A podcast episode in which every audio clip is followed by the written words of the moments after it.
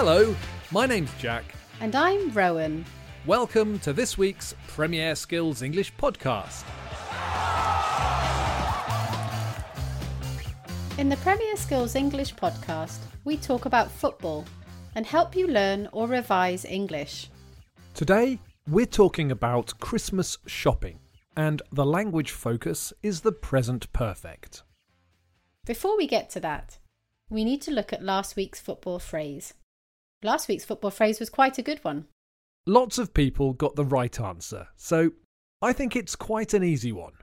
Here's one last chance to see if you can work out the football phrase.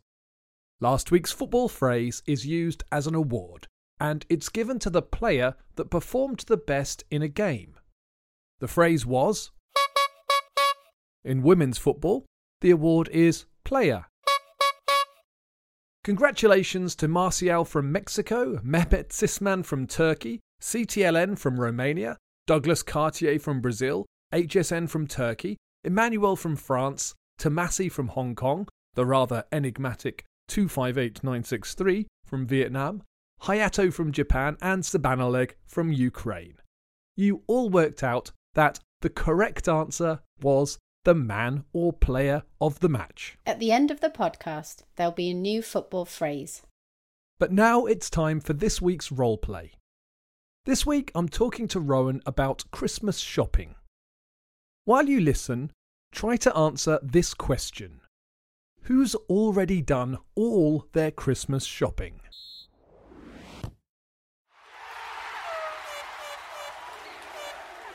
Have you done all your Christmas shopping yet? I've got to go shopping this weekend and I'm really not looking forward to it. Hmm, I think the shops are going to be really busy this weekend. I know. Hopefully, everyone will be wearing masks.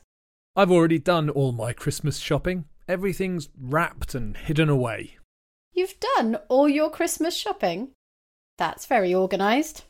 Well, I I have to thank my wife for that. I mean, I helped her, but she's the organised one. Hang on. You've done all your wrapping? Yep. Everything's wrapped and labelled and hidden away. Do your kids still believe in Santa? Eh, kind of. I don't think they really believe anymore, but they don't want to give up on the magic of Christmas.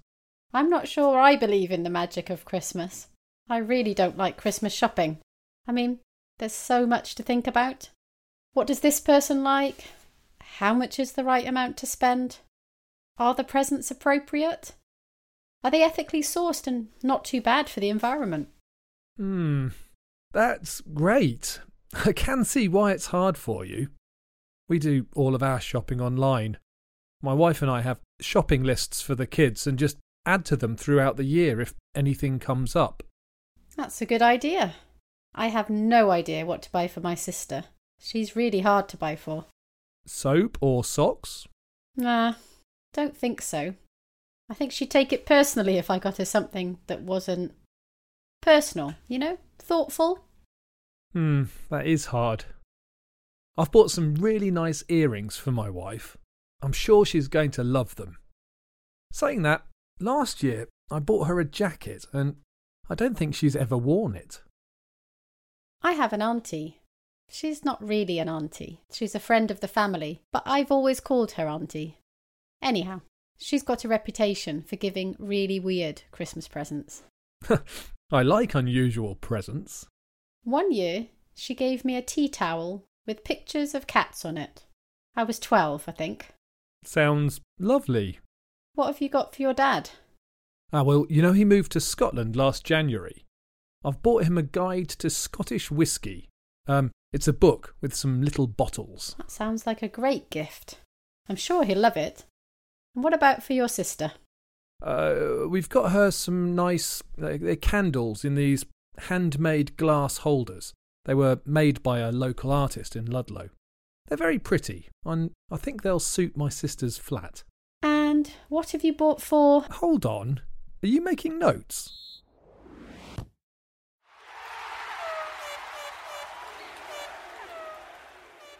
Today's roleplay was all about Christmas presents, so I thought it would be a good opportunity to talk about the present perfect.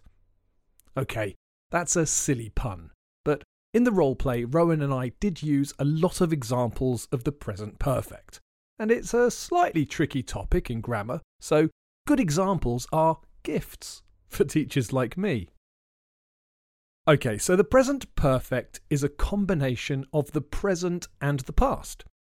Every sentence in the present perfect has a present meaning and a past meaning.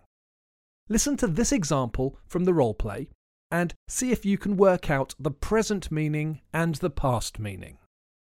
I've bought some really nice earrings for my wife. So, the past meaning is the main verb, the past participle.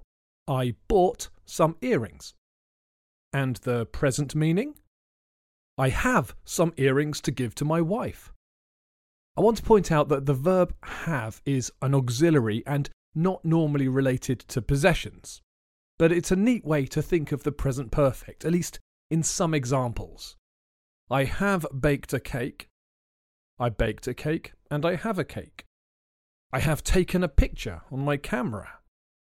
I took a picture and I have a picture on my camera. I've broken the window. I broke the window and I have um a broken window. Okay, as I said, the verb have is an auxiliary, so the present aspect is not usually something you have. The verb does not mean possess, but it's a neat way to explain the meaning. Listen to another example from the roleplay. In this example, I used an adverb. I've already done all my Christmas shopping. Everything's wrapped and hidden away. We use already with the present perfect to emphasize that something has happened sooner than you would expect.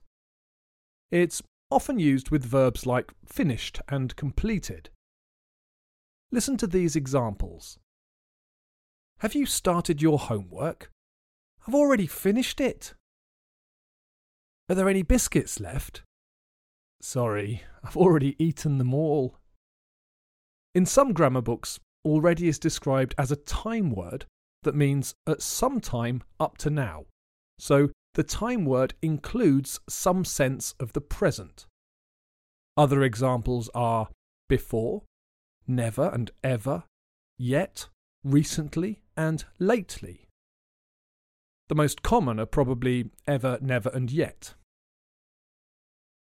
The meaning of yet is very similar to already, but we use it in negative sentences and questions. It means something like until now. Listen to this example from the role play. Have you done all your Christmas shopping yet? It's actually a complicated word to describe. What's the difference between have you done all your Christmas shopping? And Have you done all your Christmas shopping yet?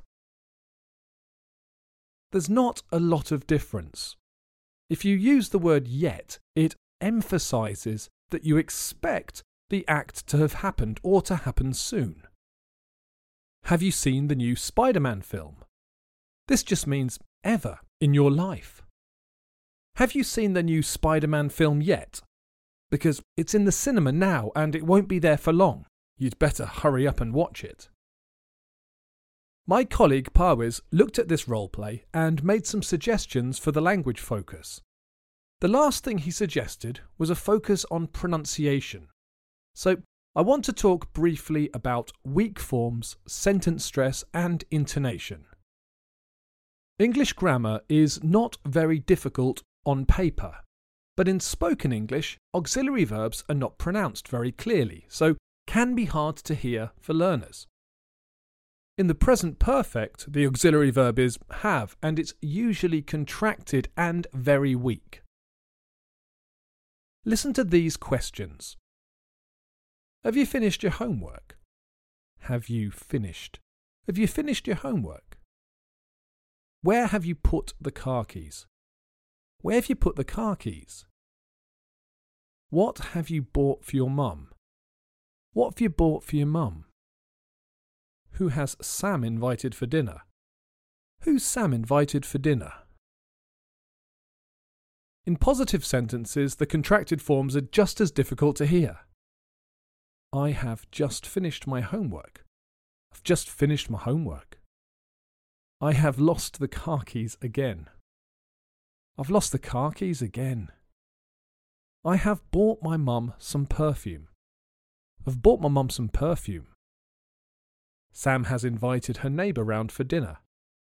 Sam's invited her neighbour round for dinner. The second feature of pronunciation I want to look at is intonation. Listen to this. You've done all your wrapping?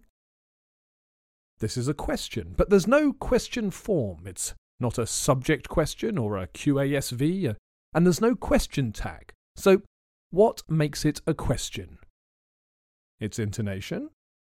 Yes, that rising note at the end of the sentence. The end of the sentence? yes, the end of the sentence. That makes it a question.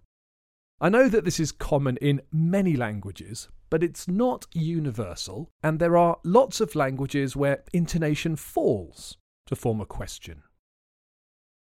The last aspect of pronunciation I want to look at is sentence stress. By placing the stress on different words in a sentence, we can change the meaning. So, for example, Listen to the same sentence with the stress in different places.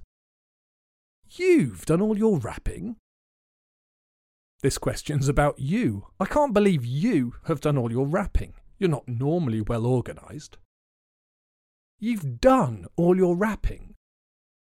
This time, the focus is on the verb. You've completed it all.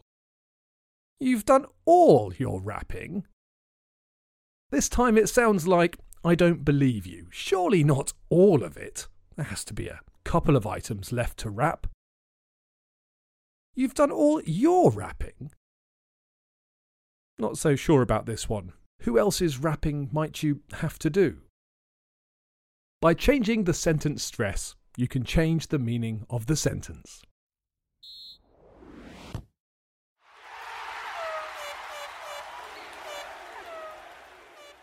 Now it's time for your task. I'd like you to tell everyone about celebrations in your country and what you've done to prepare. So, is Christmas celebrated in your country? If it is, what have you done to get ready? Have you bought presents for people? Have you prepared some special food? If Christmas isn't celebrated, will you be celebrating the New Year? Have you done anything to prepare for the new year? And if you don't celebrate Christmas or the new year, have you got any other celebrations coming up? If so, what have you done to prepare for them?